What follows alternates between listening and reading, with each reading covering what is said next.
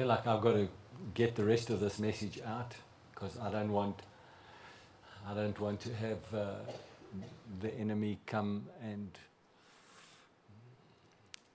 try and prevent us from getting this whole message out as soon as possible. So, for those that had to go home and those had to could, couldn't be here this afternoon, um, I pray for them. I pray for them that they would have sleepless nights.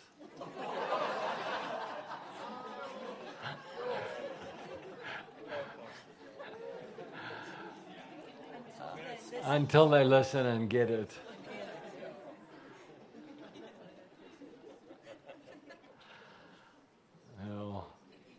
Praise the Lord.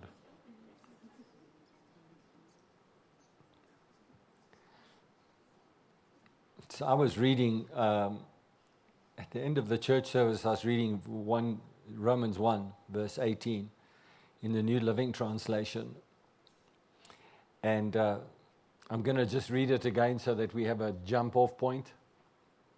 But God shows His anger from heaven against all sinful, wicked people who suppress the truth by their wickedness. They know the truth about God because He has made it obvious to them. For ever since the world was created, people have seen the earth and sky.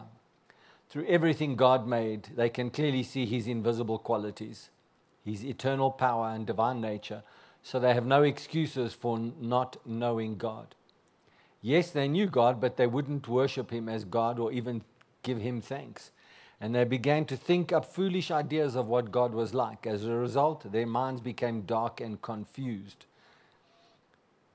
Be claiming to be wise, they instead became utter fools. And instead of worshiping the glorious, ever living God, they worshipped idols made to look like mere people and birds and animals and reptiles.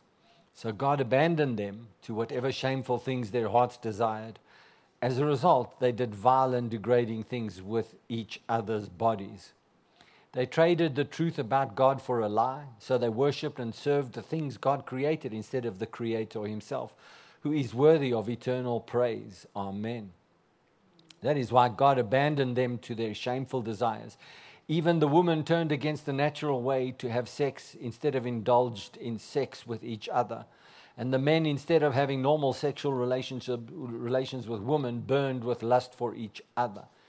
Men did shameful things with other men, and as a result of this sin, they suffered within themselves the penalty they deserved.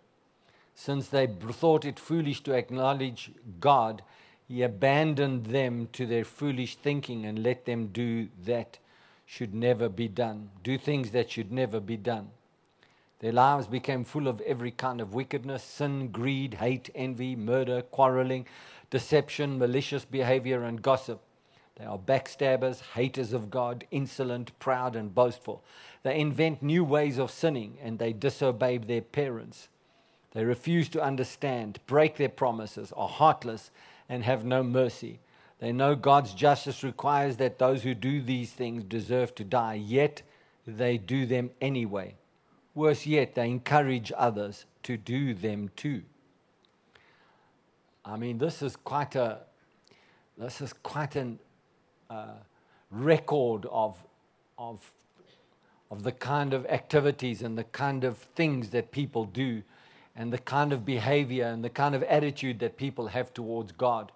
This is a record of, of God saying, They knew me, they know me, they have on purpose decided to not worship me. They've decided to worship the creature rather than the creator. And because they decided that, I have given them over to what they have chosen. So, I want to just, I want to just uh, go back to verse 24, and I'm going to read it in the King James version. And verse 24 says, uh, Wherefore God also gave them up to uncleanness through the lusts of their own hearts to dishonor their own bodies between themselves. It's interesting that the Old King James uses the word dishonor.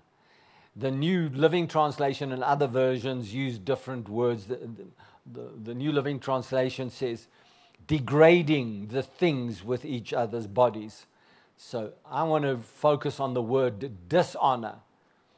So, bearing in mind that this whole chapter is dealing with the way people choose to recognize or not recognize God. So, what God did was He created an entire stratosphere, biosphere, whatever you want to call it, He created for men to live in.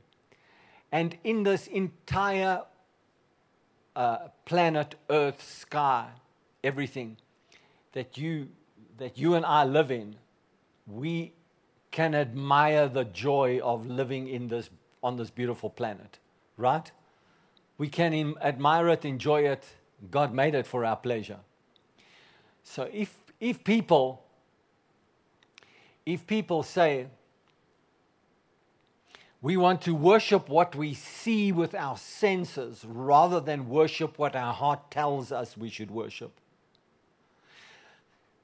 then God says, I'm going to give them over the, to the desire of their senses because they choose the desire of their senses rather than the desire of what's in their heart.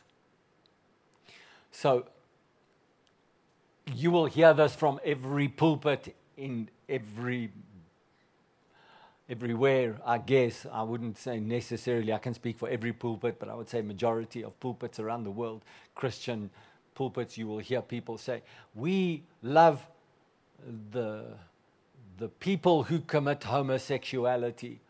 We just can't agree to the sin of homosexuality. Well, of course, God even loved them. They knew God, God loved them, they knew who God was, they chose not to worship God, but worship their bodies. So if you hear this, and I, this, this is not about homosexuality, I'm just going to touch on this for a minute. But you will see that you will find out that there are homosexuals who go, have, have, in America anyway, they have homosexual churches where they, they, they profess to know Jesus and they're all homosexuals that go to those churches. They have homosexual pastors that preach for homosexual people. And we might say, well, how is that possible? How can people do that? Well, what they've done is they've, they've decided that God has a place in their life, but their bodies has a bigger place. So they choose to worship their bodies more than they worship God. So obviously, God has a place in their lives, but actually, their body and what they do with their bodies has a bigger place in their lives. So people get all bent out of shape. Can they be saved? Can't they be saved? That's not for you and me to judge. If I read the scripture of Romans, I can tell you that at least I know what their pattern of behavior is. They always worship the creature rather than the creator first. Whatever they do, they're going to worship the creature. Amen. it's amazing that there's this, this, that in the old King James, anyway, the King James version, the word is dishonor.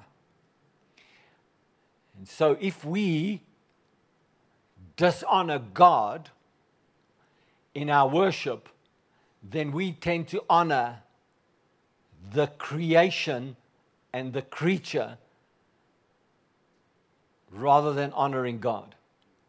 So if you and I talk about kingdom economics and ecclesia economics, then we have to say the contest of worship is in the things that provide for the creature rather than the honor of what's in our hearts that we want to worship God from the heart with what we have in substance. Because if we choose to worship ourselves with our substance rather than worship God with our substance, then all of what we worship with our substance becomes what our heart wants.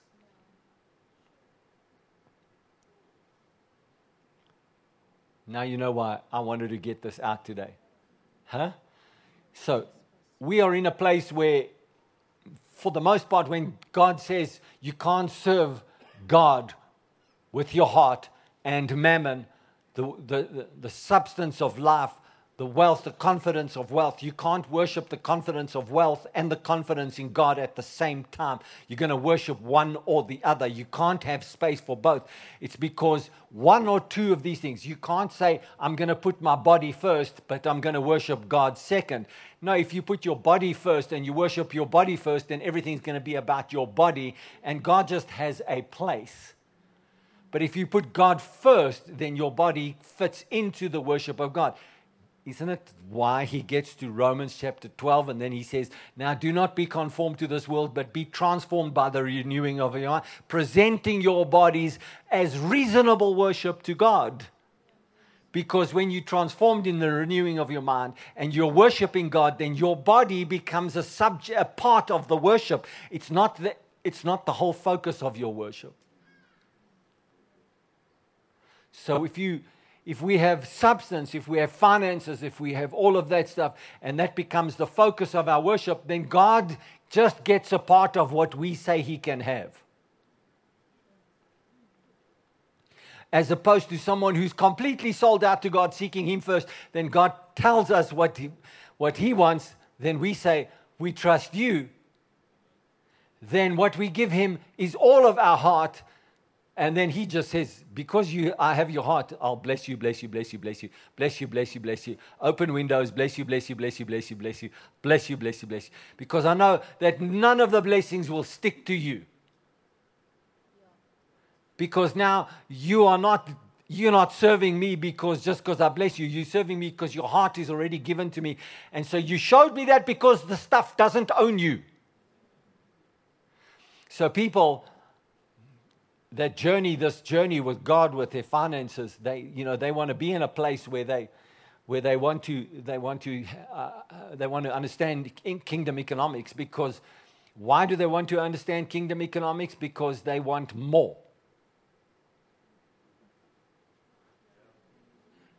I want to learn how to be successful God's way. I want to have so, so uh, okay, so I'm a tither, I'm a giver, I'm a, so, but I want to know about kingdom economics because there's got to be a way that I can be more successful God's way. But the whole idea of being successful God's way is that you've got to, you've got to own your heart rather than just own your money.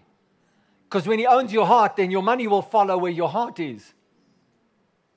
Which is why Jesus, when He was teaching His disciples and He was teaching them about money at different times, you know, he chases people out of the temple with a whip. Why? Because they were making the temple a place of commerce because their heart was in the money, not in the worship of God. And then another time he was teaching his, people, his, his, his disciples about money, and he was watching a rich young man with a bag of money, and he's saying, Look how much money I give. And then there was a widow with just a couple of coins, and Jesus is looking at them. You see that rich man there? Yeah, he's got all the thanks he's ever going to need because he's doing it because of the natural reason for worship that will come to him status from men that people will think important. But actually, the one who's God's God is seeing is the one who's given everything. Her two mites is everything she's got. Hey? You mean you got all of that out of Romans chapter 1? Yes. I did because it's all about what we worship in our bodies. Are we worshiping created wealth or are we worshiping the creator of wealth? Why am I teaching this? Because the, the subject matter of people out there are people that know God and have decided not to worship God. And so God had to give them over to their own desires. These people are the people that we call wealthy and blessed. These people, those people out there who have a way of sucking all the resources into more and more schemes and ways. And, and, uh, and you find out things like uh, before, before COVID hit the world, Bill Gates invested into all of these pharmaceutical companies. Then COVID came, and then suddenly he's invested into, and he's giving free COVID to this and free. But in the meantime, he's got shares in, in pharmaceutical companies that have got billion. He's making more, more, and more and more billions. And you think, well, how did that thing work? I wonder, you know, uh, these creatures are worshiping what they create they don't worship the Creator. They worship what they create, and they become our examples. They are not our examples. And we can bring it down to just a, a normal local level of business. A local level of business here where people, we look at someone who's, who's a wealthy business person, relatively wealthy, or, you know, in circles, and you say, oh, look at that person, how well they live. And they, have you seen that person's driving around in a brand new whatever car? And they, and they bought themselves another house. And you know what that kind of talk does? It kind of reinforces that for us to have a presentation of our wealth, we must show wealth the same way. But they are worshiping the creature, not the creator. And so God has to say if you're going to worship the creature, with all of what you do and you create all of the creature comforts, then you must live with the comforts that you create for yourself as a creature. I can't touch that because you won't let me touch that because it's yours. Hey, hey, hey.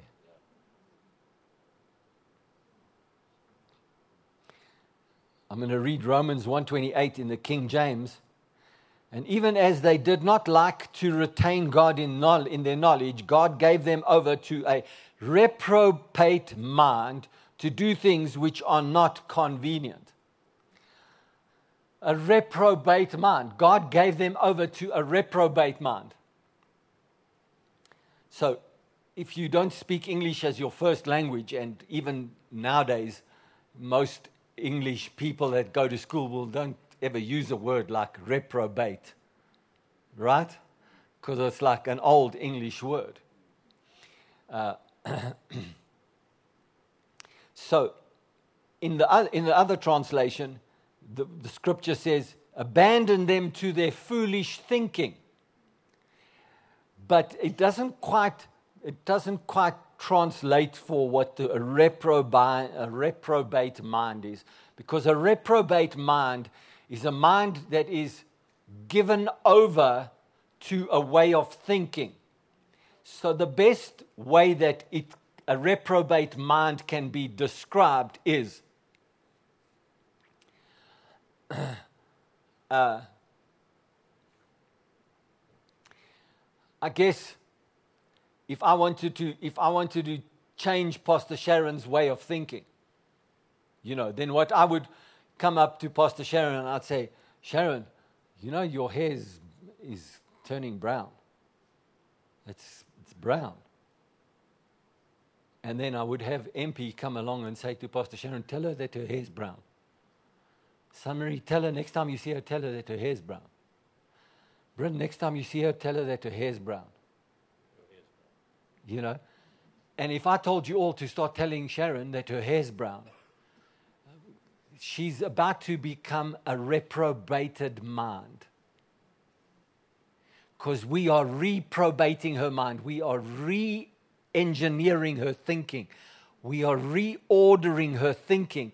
So even when she looks at herself in the mirror and she says, But my hair is blonde, she would, but no, everybody's telling me it's brown. Oh, this is what brown must look like. Yes?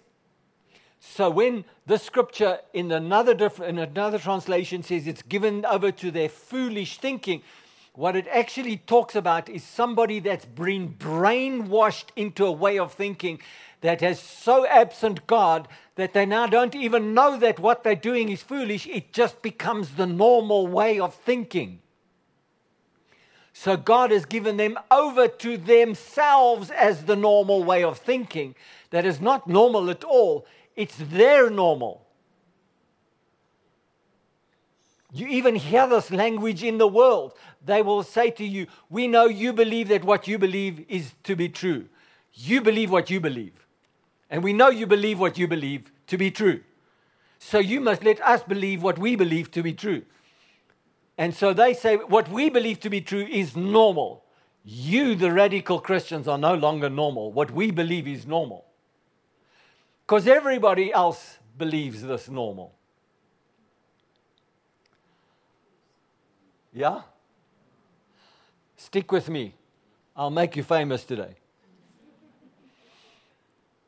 Because these people, in their new normal thinking, their lives become full of every kind of wickedness.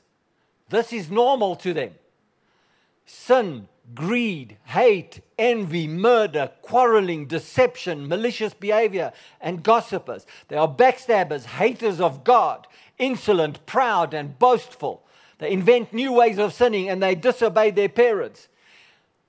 And they, at the end of that scripture, and worse, they encourage everybody to do the same thing as they do. In fact, it's now become so much a part of the woke liberal culture that if you don't talk wokeness and you don't talk the stuff that people talk, that you are conservative and you are for Trump and you backwards in your thinking.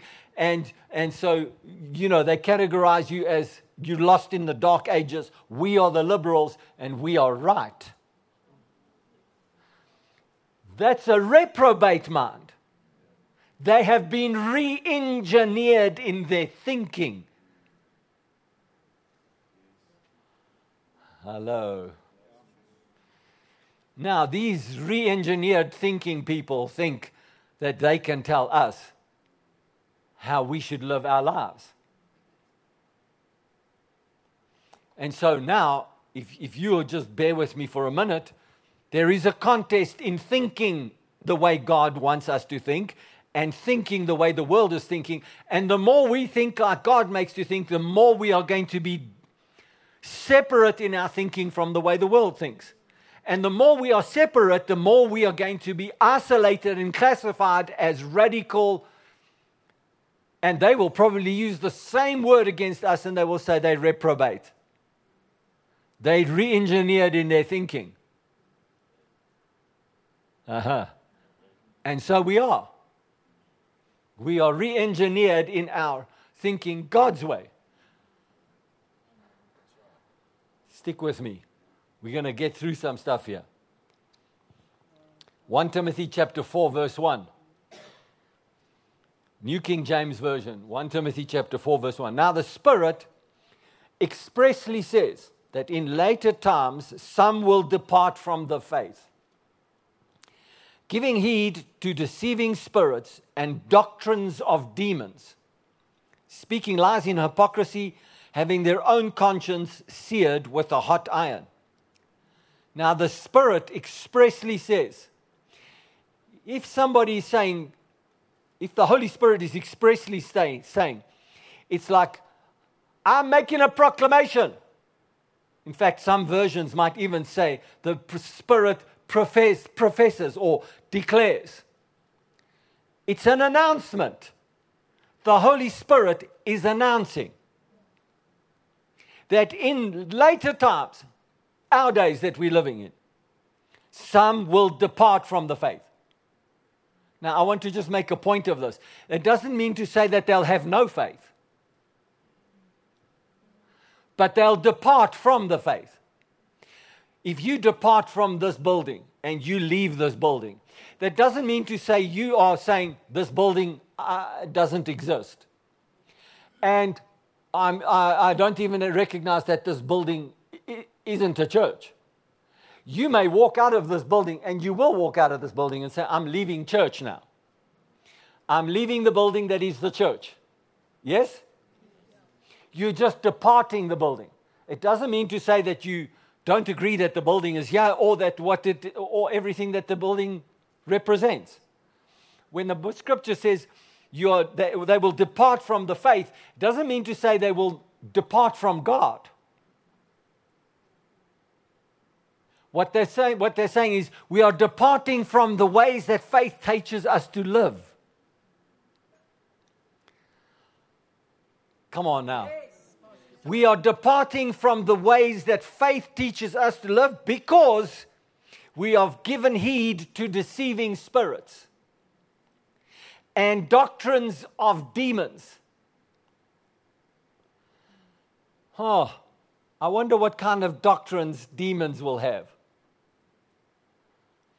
I wonder, some scriptures, some translations, the King James Version will use the word seducing spirits. Does your, maybe the Amplified says it. Anybody got one that says seducing spirits? Yes. Which version is that? Amplified. amplified. Deluding and deluding and seducing spirits. So, I mean, this is what the devil is seducing, seducing you with teachings. That word doctrine, the word doctrine means a presentation that is so excellent in its format that it makes you believe that through the presentation of information that it's so good that you should believe it.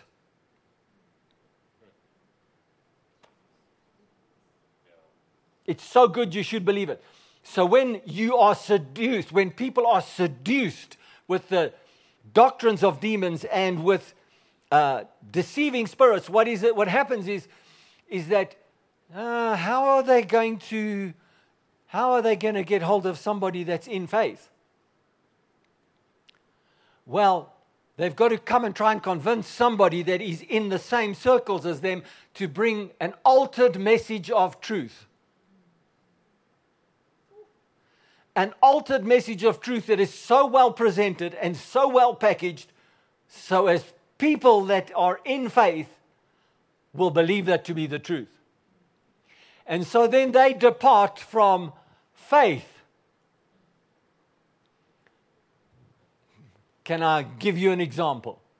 This has happened in faith churches. Big names recently, recent years.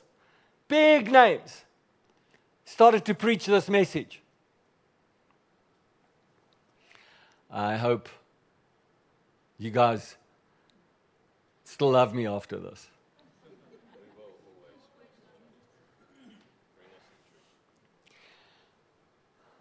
a big name started preaching, you don't have to tithe. You only have to tithe by how much grace you have in your heart for the faith to give as much as you want to give. Big name faith preacher.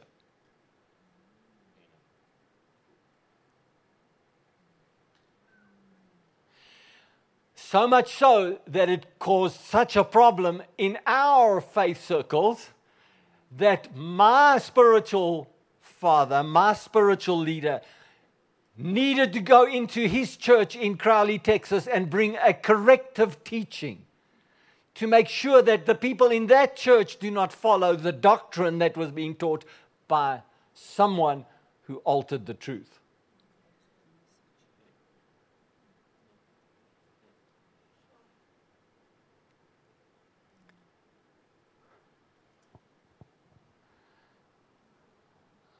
Yes. Nee. Seducing, deceiving spirit, doctrinal, speaking lies in hypocrisy, having their own conscience seared with hot, hot iron. Now we go to 2 Timothy chapter 3 verse 1. Well, Pastor John, why are you talking about this? Well, because part of the deceiving doctrines, part of the deceiving things that are going to happen in the end times is that I can promise you this. You are going to be you are going to be tempted to protect your future with your money.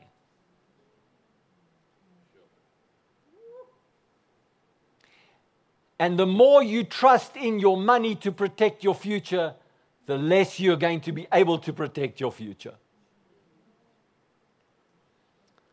Why? Because fear will get a hold of you, deceiving doctrines, all manner of things come into the whole body of Christ. Yes? Uh, perhaps I can put it to you this way. Uh, so many people, when COVID came into the earth, so many people say, said, You have to have the vaccine because the vaccine is going to protect you from future outbreaks of COVID. Then they discovered actually that the vaccine protected you no more from any future COVID attacks, and whether you were vaccinated or not, you could get COVID again. But it was first sold as vaccinated, you're okay. And so that's how the lie creeps in. Have enough money, your future looks okay. Until something happens where your money is no longer that good anymore. Now your trust has always been in money. Now you want to turn your trust over to God. And now you can't because you've trusted in money all this time. That's what Matthew chapter 6 is telling us.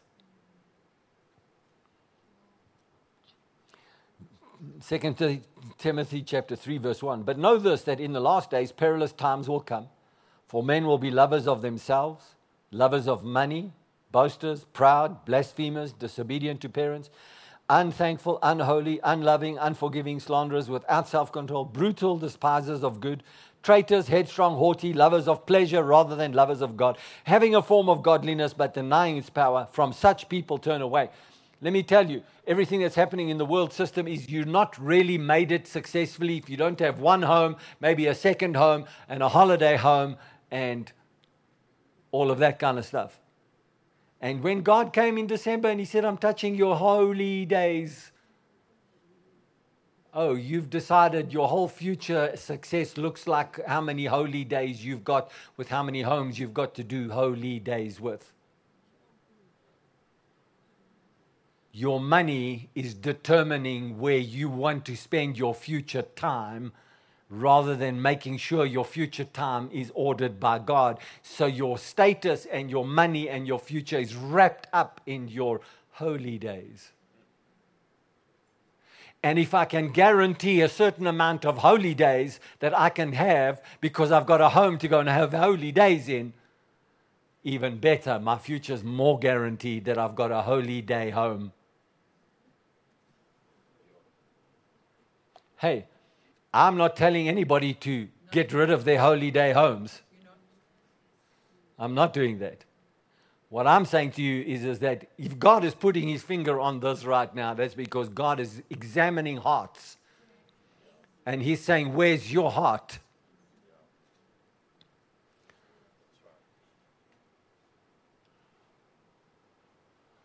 Yeah.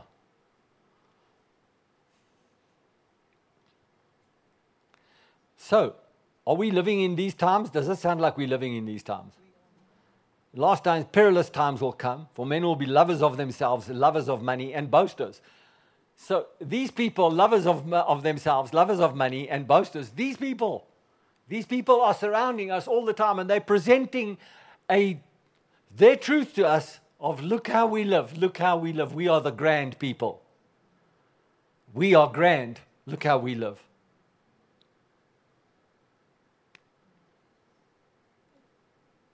Are you all still going to love me after this? Yes. Really? Phew. All I ask for is that the Holy Spirit will just lead you and guide you into your future.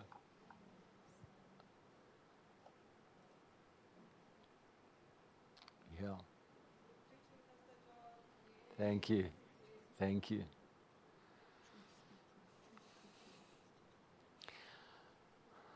2 Timothy chapter 3 verse 12. Yes, and all who desire to live godly in Christ Jesus will suffer persecution. So I, I know that if I choose to live godly, and if this message is godly, it will be persecuted. Can I tell you what the biggest persecution will be? It will be in the households that don't want this to be the truth. And so justification happens. And then last week, the church spoke. Where everybody was justifying why they didn't have to go on holiday or why they should go on holiday and why they must go on holiday because, in Mia's case, because it's the last time they were going to be with the grandfather. The church spoke. Stephanie spoke. Many people spoke because everybody had a reason why they should go and leave because this is the time of the year that they can go and leave. And this is why the only time of the year that they can have family time. I've got a suggestion. I made this to the young people the other day. I'm making a suggestion to you people. If you're going to watch this message moments on, on, on, on uh, the internet, I want to make the suggestion to the church. Why don't we be proactive with God and do a biblical principle and give this year of holy days as a first fruit to the truth that God has given us? Let us give this year as a first fruit of holy days to God. And we decide on purpose that whatever holy days, holidays, we have chosen that we will go on. We give it to God and say, God, we are giving this year's holidays as first fruit to you. On purpose. Because you don't give first fruits to God because He demands it to give you to give it. You give it because you want the rest to be don't you want all of your holy days to be? Blessed. Don't you want all of your rest and peace days to be? Blessed. So then, isn't the principle that if you give the first of the new revelation of the new message to God, then the rest is? Blessed. So why don't we just follow that principle and do this thing this year and call the rest of all of our holy days blessed? And then we can say, God, here's our first fruits, here's our gift, here's our offerings. And then whatever He chooses, chooses to do with the rest for the years to come, that's His business. But then we show that he, we give Him our heart. So, hey, listen, I'm not making any decisions in front of you today. I'm asking you to think, if anybody's got suggestions, you know, I'm, send them to Miranda, don't send them to me. And then she'll, she'll present them to me. No, she will. I'm just being practical about it. If you've got a suggestion, send them to Miranda on an email, on a letter, whatever, and then let me have it. Uh, you know, maybe it's not every every formal holiday. Maybe it's a part of every holiday. Maybe there's some practical considerations we have to take into mind. I'm open to suggestions. I'm making a spiritual suggestion to you. Come back and help me make a practical decision. That is also spiritual.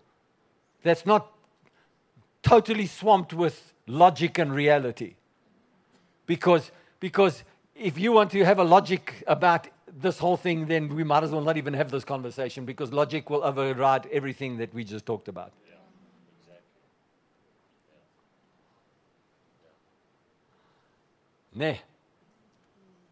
So, well, what are we going to do in those holy days? Well, why don't we make them really holy days? And then why don't we make them times where we can all have fellowship together and we'll have our own camp meetings and we'll have bra places together, we'll have church together, we'll have parties together, the kids can play together, we'll do stuff and, and see what God. Does. I'm just making a suggestion. I'm not, this is not a Holy Ghost command. It's really not. If it was a Holy Ghost command, I would be speaking a different way. But I know I know how God works with seed. Don't you? So then, seed is the thing that we can use to our future.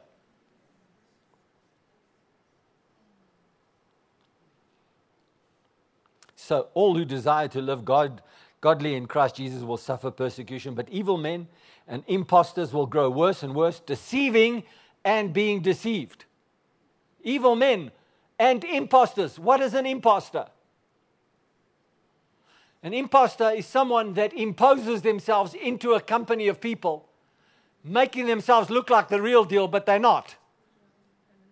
So they look like the real thing, they talk like the real thing, they behave like the real thing, but they're not.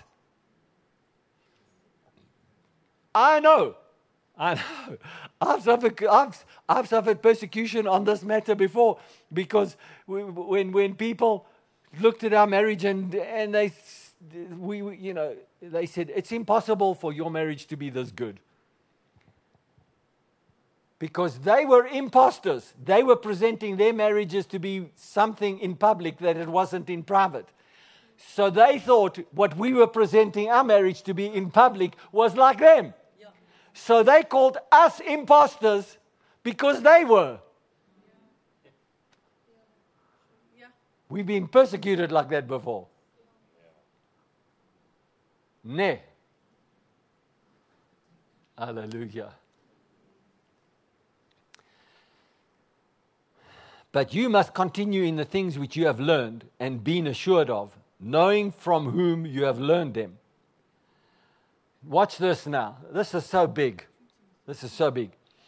And that from childhood you have known the Holy Scriptures, which are able to make you wise for salvation through faith, which is in Christ Jesus. From what? Childhood. That, that means that our children must be raised this way. And if we as a church don't make the stand right now for these things, our children are going to grow up compromising all of their holy days as the thing that everybody does in the world, and they will never give God days of holiness. I wonder if this is not God actually really doing a generational. Wonder what would have happened if Pastor Sharon and I, when we got the word of God, I will take the children, we said, oh, maybe as she did initially think, uh, maybe I've got to go to the, to the children's church and go and minister just to the small children when she came to me with a message, I will take the children, and I heard it with my ears, my spiritual ears, I said, No, Sharon, this is for the church. This is a marking moment. This is a prophetic word we've got to live by. We are going to do this together. Remember? And then God had me stand, to stand up in the church, and I started to call for repentance. Yes. Right? Yes. How many years ago was that? Four, five years ago. And now look at what God did with that message. He said, I will take the children, and He's taken the children, and He's delivered our children from the systems of the world, from the logic of the world, from all the paranoia of the world, all of the social media identification issues of the world, all of the stuff that the world wants to steal their future. God said, I will take the children. And He said, John and Sharon, will you please be a church that my children can grow up knowing about me rather than following the systems that will consume them?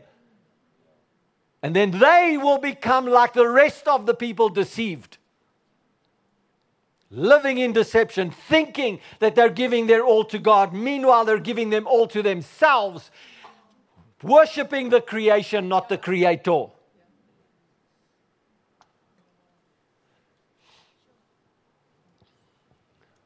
Nee. Hallelujah.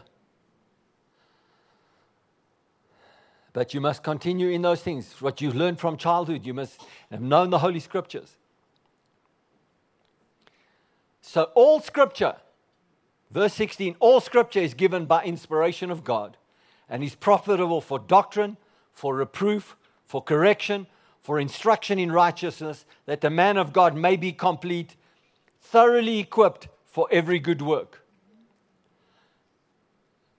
I've got about, I've got about 10, 15 minutes left. Are you all still with me this early afternoon? Because it's about to get really good here. It's about to get really good here. So,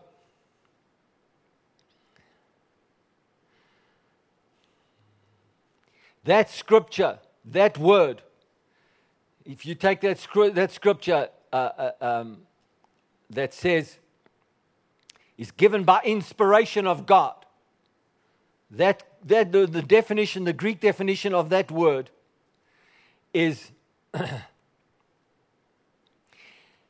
it's breathed by God. It's breathed by God. It's a divine breath. So when God, when God says all scripture is given as inspiration, it means He breathed His breath, His life, all of who He is, He breathed it into scripture when he breathes his life into scripture, he's not giving us words that mean nothing. He's giving us life that we can live by. It assumes that in the breath of God is the power to live the life the way that he says we must live. Without breath, it's just nothing. So all scripture must be inspired by God. So if I'm teaching you scripture today, it's the inspiration, it's the breath of God, it's the stuff that's been written so that we can understand the difference between those who love creation and those who want to worship the creator. Yeah. And I don't want to be a one that worships creation. I want to worship the creator.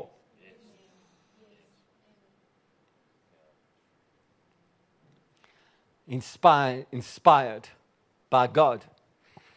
And the, that word profitable is means it's, it's helpful. It's advantageous. It's helpful. So if something is helpful for me, it means it will help me. It's breathed by God. It's got the life of God in it.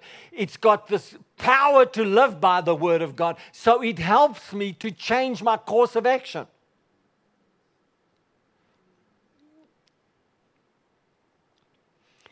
And that word doctrine means it means uh, learning, it's teaching, it's instruction. So this is not just like the way that I'm teaching you today. This, it's part of that. It's, it means it's teaching. But if, if you take the word doctrine, it also has the implication, even in it, there's following of the teaching. Otherwise, it's just words. So when it's advantageous and helpful and it has the breath of God, the power of God in it, it enables us, it empowers us to follow the teaching. Yes. Amen. So, I want to go to the word, to that scripture the old King James Version says thoroughly furnished.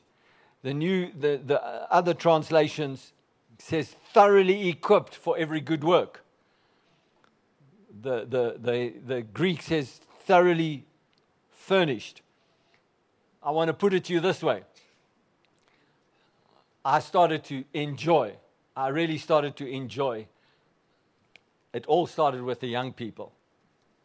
I blame them for it all. But I really started to enjoy overlanding. Good old fashioned kampeer. If you had said to me a couple of years ago you would be camping, I'd say not a chance. Where there's no lodge, there's no John. because I was one who camped in lodges. You know, I'm moving from one very comfortable place where I can shower to a very comfortable place that I can shower. Right? That was me and Pastor Sharon. But I began to enjoy overlanding. I began to, because I was obedient to God, to, to um, work with the young people and become something to the younger generation that I wouldn't have become in myself, but that God gave me the grace to become it. To the point where I was ready to go and camp with them, because we went and did a, a whole uh, whole, uh, what did we call that? Footsteps to Destiny tour. Footsteps to Destiny, which was a camping trip, essentially. And I made all these plans to go by myself, and then lo and behold, God got hold of Pastor Sharon's heart, and then she ended up camping for a couple of weeks too. Beyond my wildest imagination, that happened. Just bear with me. So,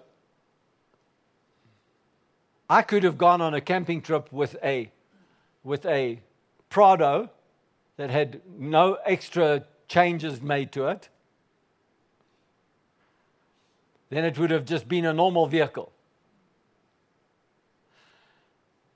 It would have done a good job, but there are things that happened when I bought the vehicle that already with the vehicle that caused it to be a good deal. I only found out more about it later. And certainly, Paul could probably tell you more about it than I could, but at the time, I was clueless, and Paul was very clued up. So he came and told me all these things, and he said, Pastor John, this thing's got a special exhaust in it that has been put in there. It's got uh, the, the, the, air filter thing on the front there, or the snorkel. It's got, uh, it's got, I think it's Tough Dog suspension in it. That's extra in it. It's got dual battery systems in it. It's got all of the things in it that you. So what happened was that the car that that so I bought the car like that. It had all these things in it. Can I say, when I bought it, it was fully furnished. for the job. As opposed to other cars that were not fully furnished for the job. So at the time, we made a decision because I thought I was going to go camping for myself. I want to have a RTT, rooftop tent. So then we f- further fully furnished the vehicle to put a rooftop tent on top so that it would have a 360 batwing awning and a rooftop tent and a whole bunch of things where I could put my fridge in there. And I, it became a fully, fully equipped vehicle to do the job. I can say it was thoroughly furnished,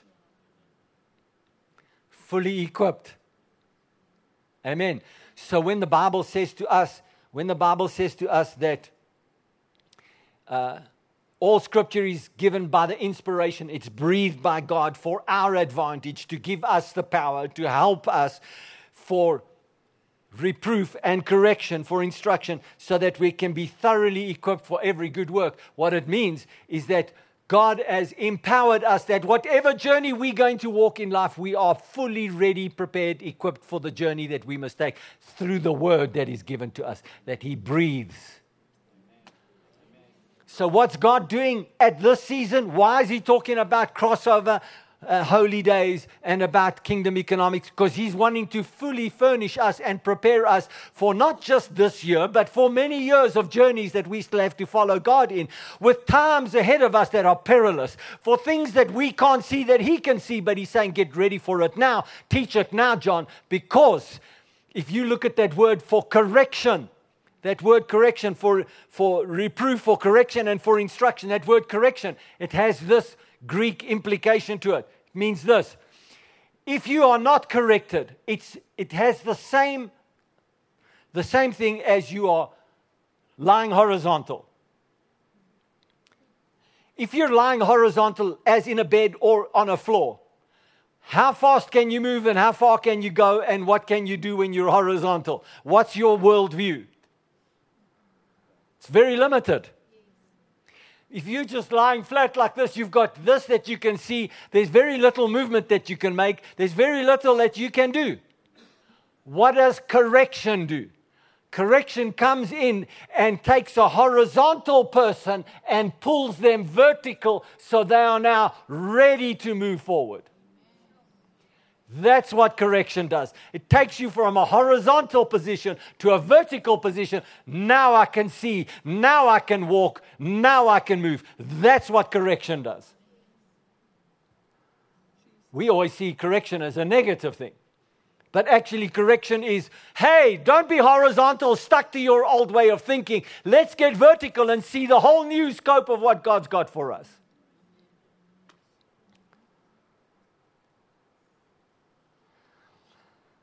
For what? For every good work. Can I read verse 7 to you? you seven, that the man of God may be complete, thoroughly equipped, thoroughly furnished, thoroughly put together for the journey, for every good work that you might have to face in your life. So now, when you begin to see scripture like this, you begin to realize what's going on. I want to just read one more scripture to you and then I'm done. 2 Timothy chapter 4 verse 2. This is what the scripture says, preach the word, be ready in season and out of season. Convince, rebuke, exhort. This is my job. This is what God tells me to do. Be in season and out of season. Convince, rebuke, exhort. Correct. Get people from horizontal, get them standing up. If they need to be sorted out, John, you're the vessel, you're the vehicle. I'm going to get them sorted out. Bring the correction, bring it, bring it. Breathe the breath of God. Breathe the life. Let the power be in the word. Let the power be in the teaching. Let the following begin so that they can follow by being upright. So do it with long suffering and teaching. For the time will come when they will not endure sound doctrine but according to their own desires. Because they have itching ears, they will heap for themselves teachers, and they will turn their ears away from the truth and be turned aside to fables. You know what God's doing here with us, with me, Pastor Sharon? What God's doing with us? And when the church is speaking, he's saying, Hey, I'm raising the standard of correction so that you, when you hear a fable, you will know it. When you hear a, a deceiving doctrine, you will know it. Hey? And so when it comes to money, and when it comes to the way of God with money, I know the church, the church is all about, you know, prosperity. We need, we need more money. We need more, more to be more successful. The answer is yes. But the more money you get, you're going to use it on what? More holy days? More holy day homes? More of what you want for yourselves. So God's saying, hey, I don't mind you having that stuff. I want you to have that stuff. I want to bless you with that stuff. But put me first. Let me see how much of that owns you. Hey? I'm happy to say that God moved on me. And uh, he said to me that I should give my mountain bike to Luke. Luke didn't ask for it. Luke was believing God for it. How long ago was that? A year ago? Two years ago, maybe, Luke? 2021. The Lord moved on me to give my mountain bike to Luke. Watch me now. Huh? Wasn't but two months later, maybe, someone blessed me with a new mountain bike.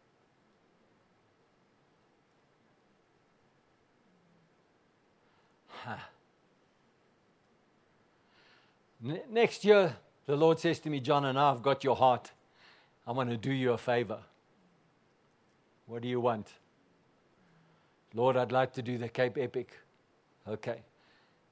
You don't even know what it means, but I'm going to arrange it for you so that you didn't tell me this up front. I'm going to arrange it so it gets paid for. You're going to get a new bike thrown in on the deal.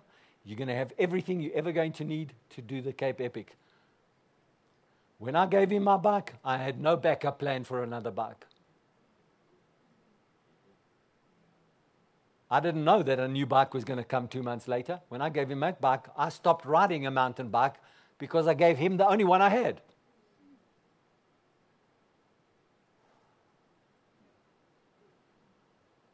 There are others here that have given their bikes away, not knowing what the future is going to hold. But God knows that their heart is totally captivated. They've shown God with their heart that they're prepared to give everything. The biggest asset they had in their life, they were prepared to give it away because God said.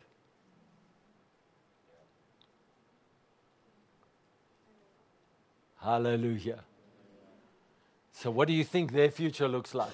Do you think that future looks like God can trust them with stuff? Listen, I didn't give my mountain bike to God because I was looking for a reward. I didn't think that any of these things that have come into my life would have come into my life. If you had told me that when I did it, I wouldn't have I would have said, You're crazy.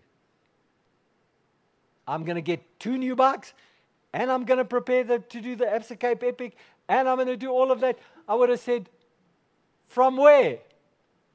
For why? For what?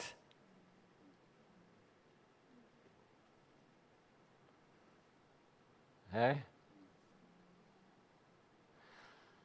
So, Pastor John, but you, the pastor of the church, so these things happen to you because you're the pastor of the church. That's not the why reason. That happens because of my faith. When I gave Luke my bike, I know that God was doing something. That I knew. I knew He was wanting to get something to me. But more than that, He wanted to establish something in Luke's life. He gave me a little insight to it. He said, John, I want to give something to Luke that he knows that God did it, that it wasn't any other human being, that it was God that used this vessel to do it. His trust in God grew because I was obedient.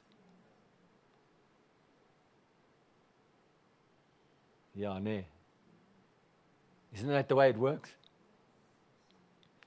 Who knows what your future is going to look like when you obey God with money? Who knows what you're going to look what your future looks like?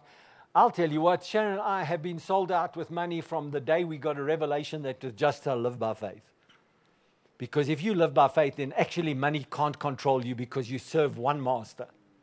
And that master is God, it's not money. So when people want to try and control you with money, they can't.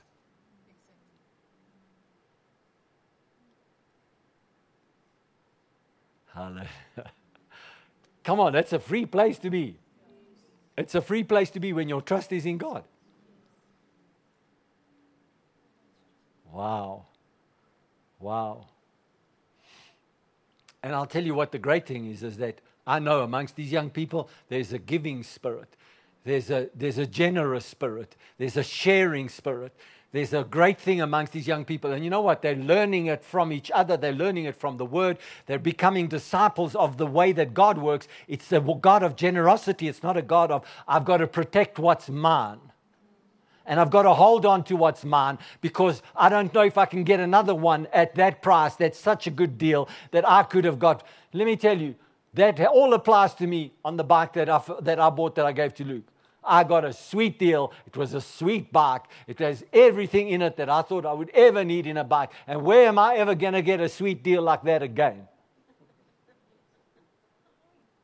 And what was really appealing to me was uh, listen, I'm the pastor. People, you know, they watch me, they see what I do, right? And so the one thing I liked about it was probably a bike that no one else would buy partly because it was a big price, partly because of the brand and the way it's designed. I just liked it. Nah. But God said, give it away. If I had not done that, then all of the blessings that came would not have come to me. Yeah. Tell me why. Because I would have had ownership of that bicycle. Yeah. I would have owned it for all the reasons I've said. My identity is wrapped up in it. My money is wrapped up in it. My uniqueness is wrapped up in it. My deal, the deal that I made was wrapped up in it. And I'll never get another deal like that. And there's value in it. And there's all of these things. And what, what and I would have all the reasons why I shouldn't give it away.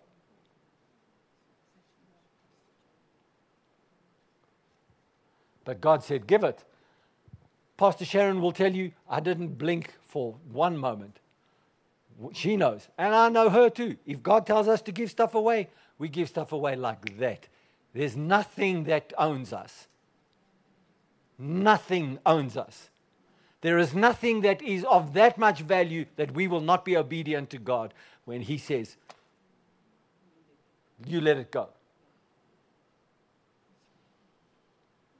Hallelujah.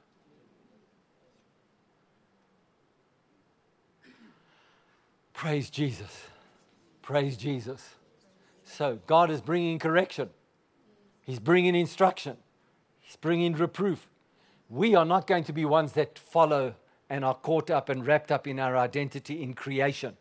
Whether that creation is a bicycle or it's a car or it's a house, in the, cre- the creation of things, our identity is going to get be wrapped up in the creator in Him who makes all things possible, Him that has put breath in your life, him that has given you the gifts and talents and callings that you can actually be on this earth doing what you do. Him that gave you intelligence. Him that gave you breath. Him that gave you opportunities. Him that has given you all things freely to enjoy. Him is the one who owns us, not the creation of anything.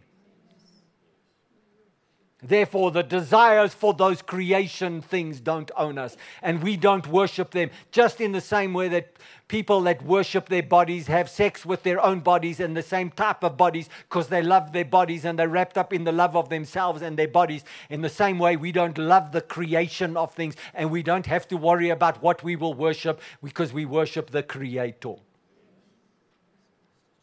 Herein endeth the correction, and herein endeth the message. Herein endeth the way that God wants us to walk. Hallelujah. Praise Jesus. Thank you for allowing me to minister part two to you today. I trust everybody that watches this on, on the internet in whatever form That they won't just take this message as one message and say, oh, that pastor, because we've come as a long way as a church together. This is this kind of message and this kind of preaching is years in the making. This is not a, a message that you can just go into any church on a given Sunday morning and come and preach this message. We've had to walk a long time together to get to this place where I could teach this. Amen. May your heart be at peace. May your mind be blessed. May everything that God has brought forth by the Holy Spirit through this vessel, may it do what it needs to be do- doing in your heart, in your life, with you. In Jesus' name. Do you all say amen? Amen. Amen. Thank you for being here. Bye.